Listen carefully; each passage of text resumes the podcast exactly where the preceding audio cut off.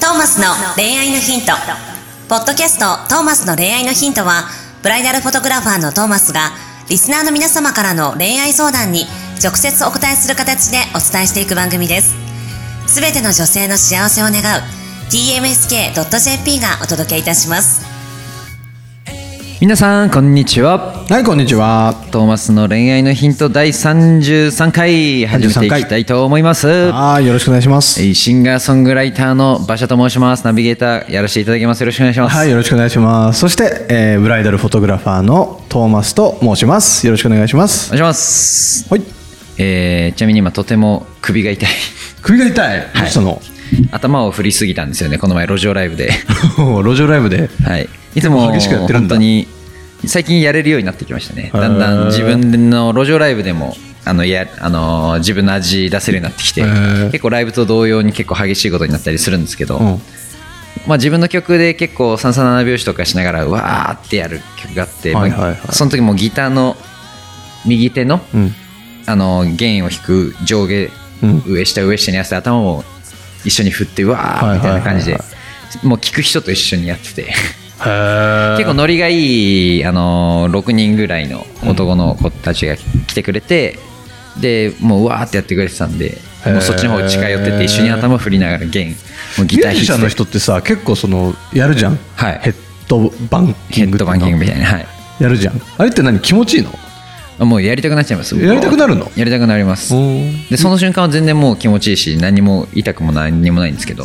必ず次の日首痛くなりますはい、 結構大変なんだね。はい、で結構まあ体には良くないですへー ダメージはしっかりあそっか残ってますはい体張ってやってるんだ。体張ってやってますまあもうその時もうアドレナリンでやってるっていうところありますけどね、うん。え新橋だっけやってんのはい路上ライブは新橋でうんやってますあの SL 広場のとこで一、回もまだ行ってないからね。まあ、夜9時半とか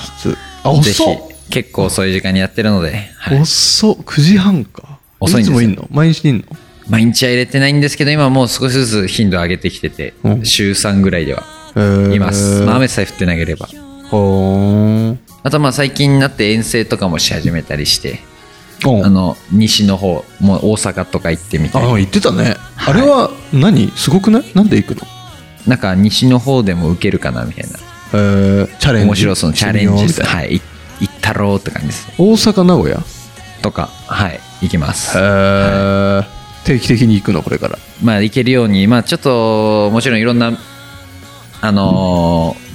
問題というか問題っつうかまあかお金 かそういうとこのなんかスポンサーみたいなの見つかるといいよね。もう本当になんかぜひこれを聞いてくださってる皆様 でぜひご支援いただける方がいれば本当にそんなお金かかんないでしょまああの別に一回の例えば旅費なんてはい夜行バス使えばとか、うん。まあ新幹線とか使うととんでもないですけど、まあ、使わなきゃ全然行けるはえいけ今る回どうやって行ったの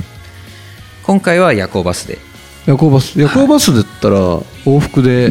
1万円しないぐらいかあ全然しない、まあ、僕も日を選んで行ったんで、うんあの往復5000ちょいぐらい安っ安かったです安っで宿泊費とか含めても2万円いかないぐらいってこと全然そうですね今回はビジネスホテル泊まったんで、まあ、それでまた5000ぐらいだから大体1万ぐらいですね安っはい1万円のスポンサーいませんか誰かぜひ 1万円あなたの街に行きます、あなたの街に行きますあなたの街あいいね それそのプロジェクト面白いかあも俺行く時もあ確かに恋愛のヒント初初馬車くんがあなたの街に行きますす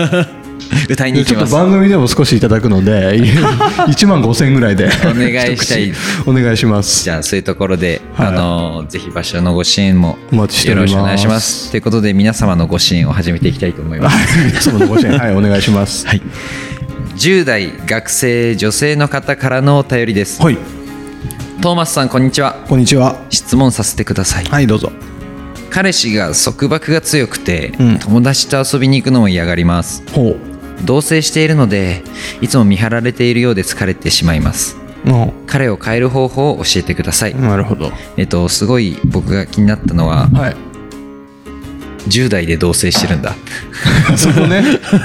もうするんじゃない10代でちょっとああ嫌がないですかあーもう感覚が古いですか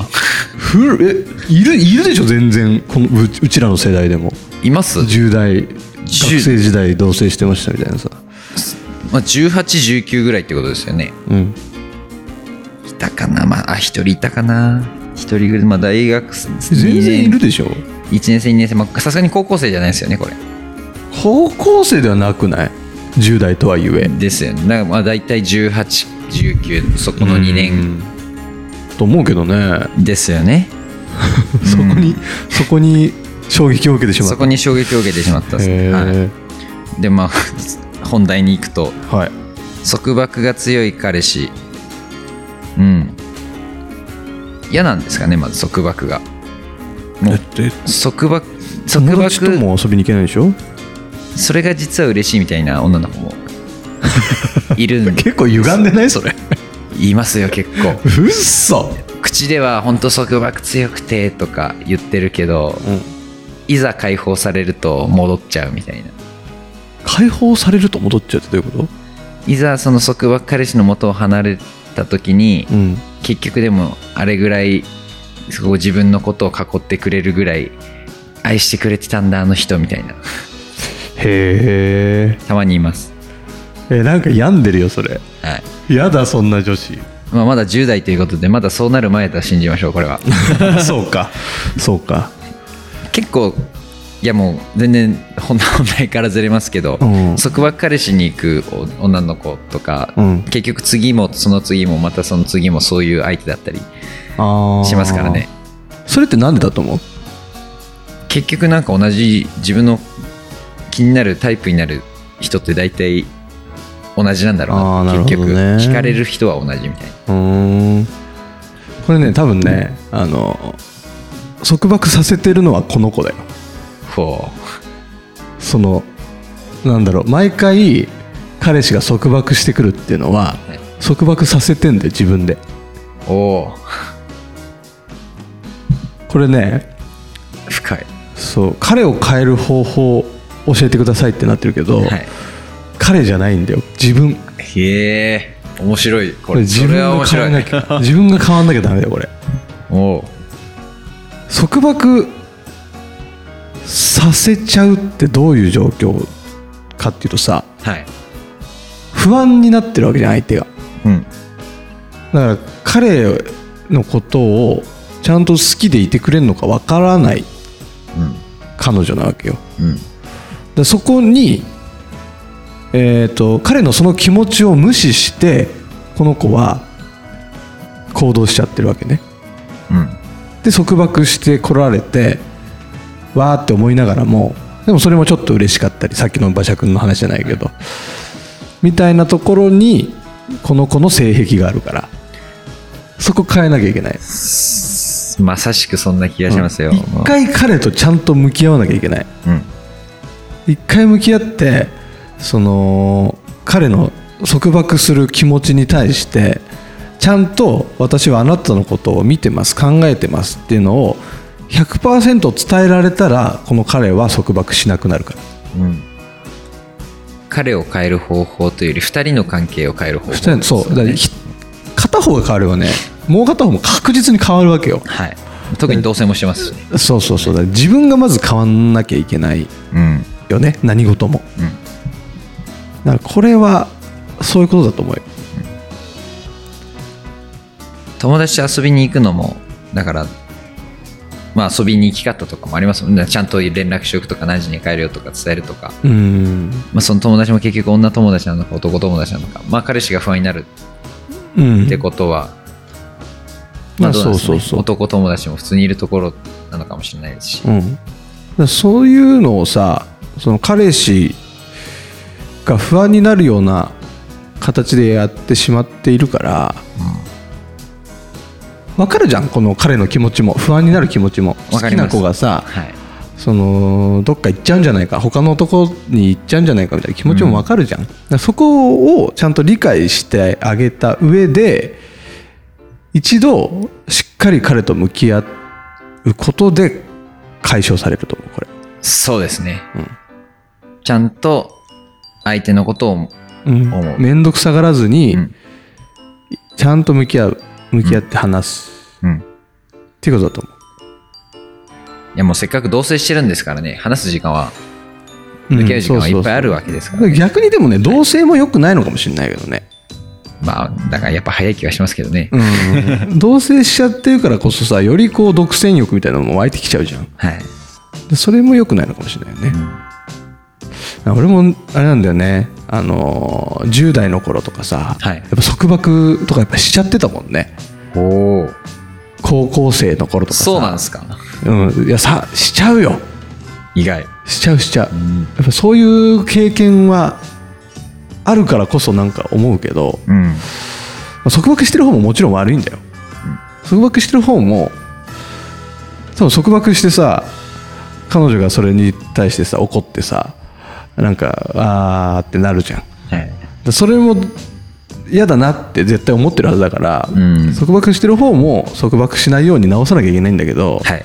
だお互いにこれをさ相手に求めちゃうからはいこじれていくんであってうんやっぱこうね自分から変わっていくっていうのがやっぱ恋愛では必要なんじゃないかなって思うけどねうんそうですねしなかった束縛とかあんまりしてはいないあです未経験の人束縛僕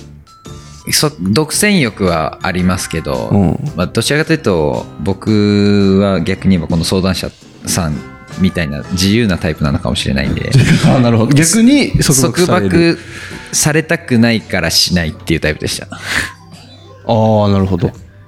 えじゃあ例えばさ彼女ができたとして、はい彼女がえーしょっちゅう男の人とデートに行ってますみたいなどう嫌ですねなんか言わないの言いますほうはい言いますけど自分もするかもしれないですはいあ自分するかもしれないけどそれは言うのまあだから言わないのまあちょっと言うぐらいです別にそれで、あのー制限とかはしないと思います、えまあ、ただ俺もじゃあ遊び行くけど普通にみたいな感じですえーそれもよくなくないだってまあよくないですよねきお前あなたがするから俺もするよみたいなさだから結局束縛しなすぎもまた違う、まあ、バランスですよねうん関係性束や、縛しなすぎしなすぎでいいんじゃないのうんなんかまあ、なんか程よい距離感ですね、でもそうんそうなだからそこもす含めて全部さ受け入れられるようになってくるといい気がするんだけどねそのなんか別に浮気を制限しちゃいけないと思うんだようん浮気す浮気は浮気をしないでほしいっていうのはさすごくわがままだと思うんだよだかはいらそ浮気をさせないように自分が努力するというかさ普通に魅力的である魅力的であって彼女のことを思って彼女彼のことを思っていて、うん、でそれでで浮気心とかやっぱ誰しもあると思うんだよね、はい人間である以上、だからそこをそ制こを限抑はえ絶対できないから込むさんじゃなくて、うんなるそうだねしても帰ってくるようにしてもそうそうそうとかやっぱ自分の中でその浮気についてちゃんとこう整理をつけておいていけば束縛とかもなくなるのかもしれないねはいはいというところで今週の恋愛のヒントをはいこれにてお開きにしたいと思います来週もまた聞いてください See you next week Bye